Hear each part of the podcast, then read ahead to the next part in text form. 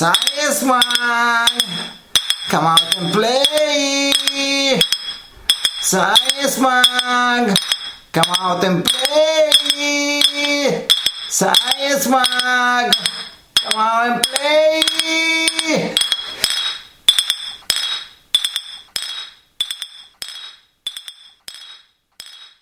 Ho ho ho! Hello, dear English speaking, thinking, hearing visitor. Welcome to the first of my podcasts in Ingmark, that is English question mark, the kind of language I am using.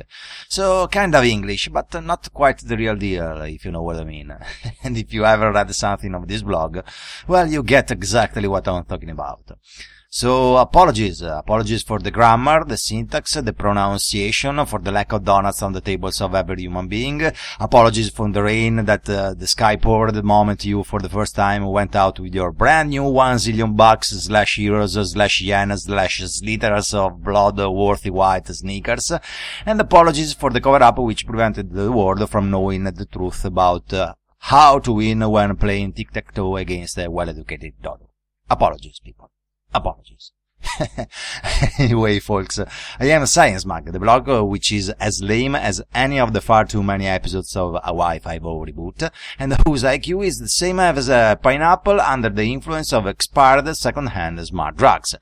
Well, to be honest, I am Science Mag, yes, but the voice you are hearing is my avatar's, the dumb human I got to control thanks to a wireless voodoo ritual I found in a page of recipes for muffins of ghosts, soups of Easter bunnies, and a stew of zombies. Yeah, it's a long story. Anyway, still here, dear English speaking thinking listener? Wow, I'm really impressed. Okay then, to reward your patience, I'm gonna tell you a story of hands, poop, and toilets.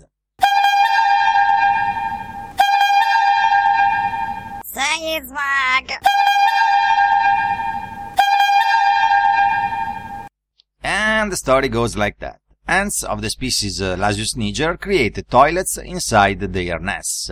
The structures where the insects go to poop are called the fecal patches. The discovery belongs to three scientists of the German University of Regensburg, and it's been reported in a paper published on the Open Access Science Journal PLOS ONE. Tomer J. Kzakskis. Kzak. Kiss. Oh man, from now on it just become TJ because I don't want my avatar dies of a stroke for trying to say once again a second name that sounds like the aftermath of an airstrike on the alphabet with all the vowels gone slaughtered and the consonants left in an excruciating agony. So, TJ, Jürgen Heinze and Joachim Ruther house 21 colonies of uh, Lasius niger ants in 21 plaster nests. The colonies are formed by 150 to 300 adult bugs, plus some brood, and all the nests are identical. Yes, I said plus because it's Latin and not American. The single nest is a cavity 3 mm high, and it has a central square space with a side of 1 cm, and which of its corners that opens to a square chamber with a side of 2 centimeters. In short, the nest is a compound with four chambers, all connected via a central open space. And yes, dear US listener, I'm proudly using the metric system like the rest of the world. Get over it, pal. TJ and uh, his lab mates uh, put each of the 21 nests inside a box which has its sides uh, coated in fluon, you know, fluon is some stuff that makes box sides so slippery that even the amazing Spider-Man wouldn't be able to climb them. So, poor little ants are trapped inside the box. But don't go call uh, the anti-kidnapping squad of the insects police now, because the overpossessive box isn't that bad for our little box. It's more like, uh, you know, a five-star resort rather than a dungeon for, for uh, evil souls and creepy fantasy characters. The box indeed is called the foraging box, since it's stuffed with ants' food. That is a source of sugar and a source of proteins. The sugary thing is a solution of sucrose which is inside a small tube plugged with a cotton wool. The proteins are in another tube filled with a mesh that contains eggs. Both of types of nourishment are mixed with a non-toxic powder the food coloring, blue and red, that can't be fully digested by ants which, therefore, poop in technicolor, in white plaster nests. Easy the spot whoop. Anyway, TJ and colleagues take a picture of each nest every week for two straight months. Our science fella then remove the 21 colonies from their nests and take a final picture of the box premises. And then, what our lab guys do? They retire from the lab job to travel the world on board of ants pulled slates, and they start sending the nest pictures they took as the oddest postcards ever, with lines like, wish you were here but you wouldn't fit in, you fatty, or happy bucks day, dear fourth degree step cousin whose name I don't even bother to remember, but I had some spare sense, so I thought, oh, what the hell, I'm gonna send this lousy card to that dude that I think is one of my relatives. nope. No, sorry. I got confused. I got confused. The science trio doesn't do that. The researchers indeed keep on doing science and start analyzing the last pictures. Yeah. Much better of a version for science and the postcard business, this one. So TJ and his science company discovered that one to four colored patches formed within uh, each of the 21 nests. The researchers count a total of 41 of these spots, and they call them uh, fecal patches, since these patches have the same color of the sugar solution the ants fed on, hence the patches are made of ants' feces. Wow.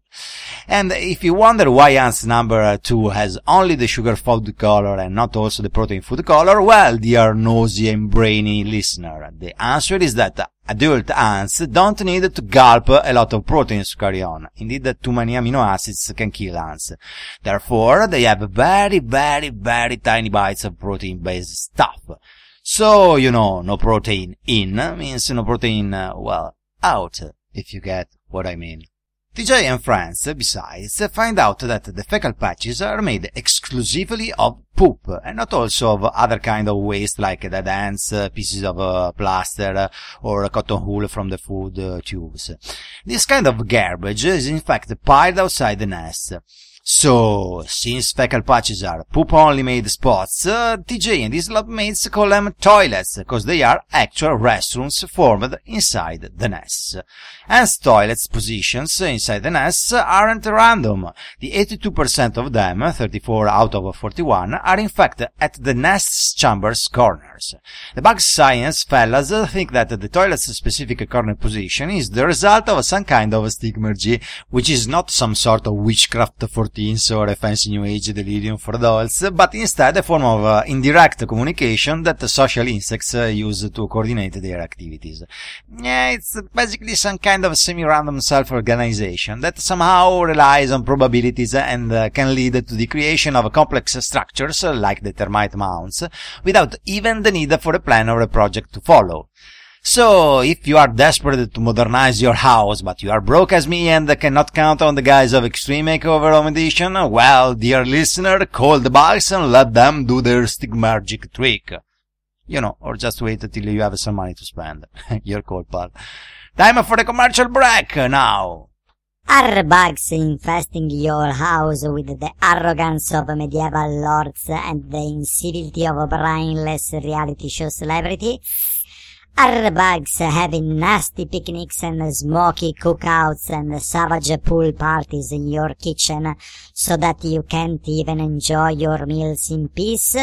Are bugs silently taking over your life like your mother-in-law would only dream of being able to do? Well, Paul, I'm sorry for you, but you are a serious dispute. Really. Nobody can help you. Bugs are unbeatable. It's a fact. So why don't you try to make friends with your new bosses, uh, the bugs, uh, and share a pizza with them? Call 555 the nest of pizza 2313. We make the best pizza for humans and insects in the whole world. The nest of pizza and your belly will smile covered in crumbs and happy bugs.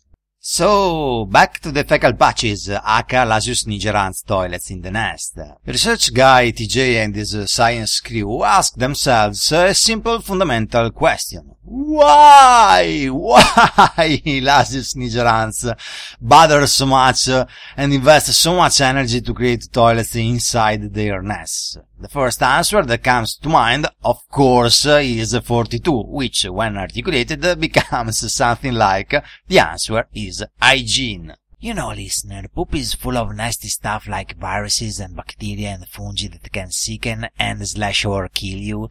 So if you go number two all around your own house, your own house gets full of that nasty sickening stuff and you end up living in hell of biohazard. You know, well, at least I do hope for you, you know it. But if you are not familiar with the bidet, bidet concept, the bidet, you know, the bidet, well, buddy, I'm seriously worried for you. Anyway, back to the hygiene thing. It would seem logic that Lasius niger bugs form restrooms in their nests to confine their feces in limited parts of the nests, to, so to avoid frequent contacts with a potential source of illnesses. But, uh, ha ha ha! Coup de teatro, dear listener.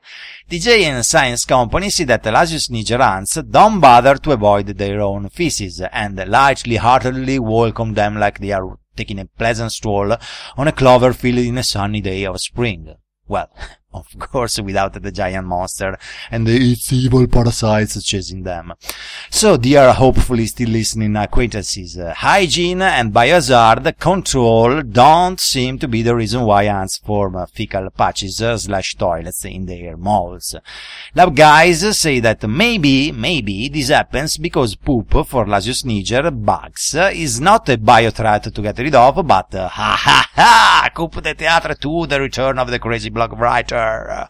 But indeed, poop for these ants is a resource to exploit in order to get food. Larvae and adult ants have indeed very different dietary needs, hence it is possible that nutrients eaten but not digested by adults are accumulated in the fecal patches. Therefore, researchers say, the feces of the toilets may become food for the larvae, which, like that, would receive the right amount of salt and micronutrients essential for their survival and their development. And right now I'm pretty happy to be a blogger and not a human being who believes in reincarnation, cause I'm so positive right now I'll never be born again as an ant's larva fed with poop. anyway, dear legitimately disgusted podcast worshipper, there's another less vomit-inducing way by which ants could exploit their own feces as a source of food. They could use the fecal patches, the toilets, as vegetable gardens. The TJs of science, indeed, see that once ants are removed from the nests, fungus-like fruiting bodies grow on the toilets. Thus, the researchers think that the Lasius niger bugs farm these fruiting bodies on the restrooms slash gardens spots, so to recover otherwise inaccessible nutrients from their own feces.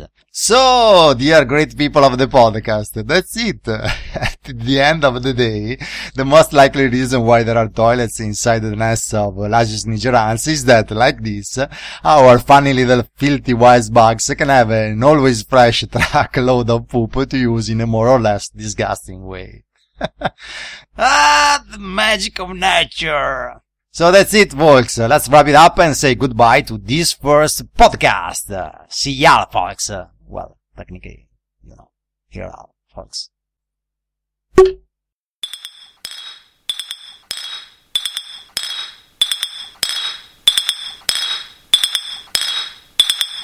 Science man, come out and play.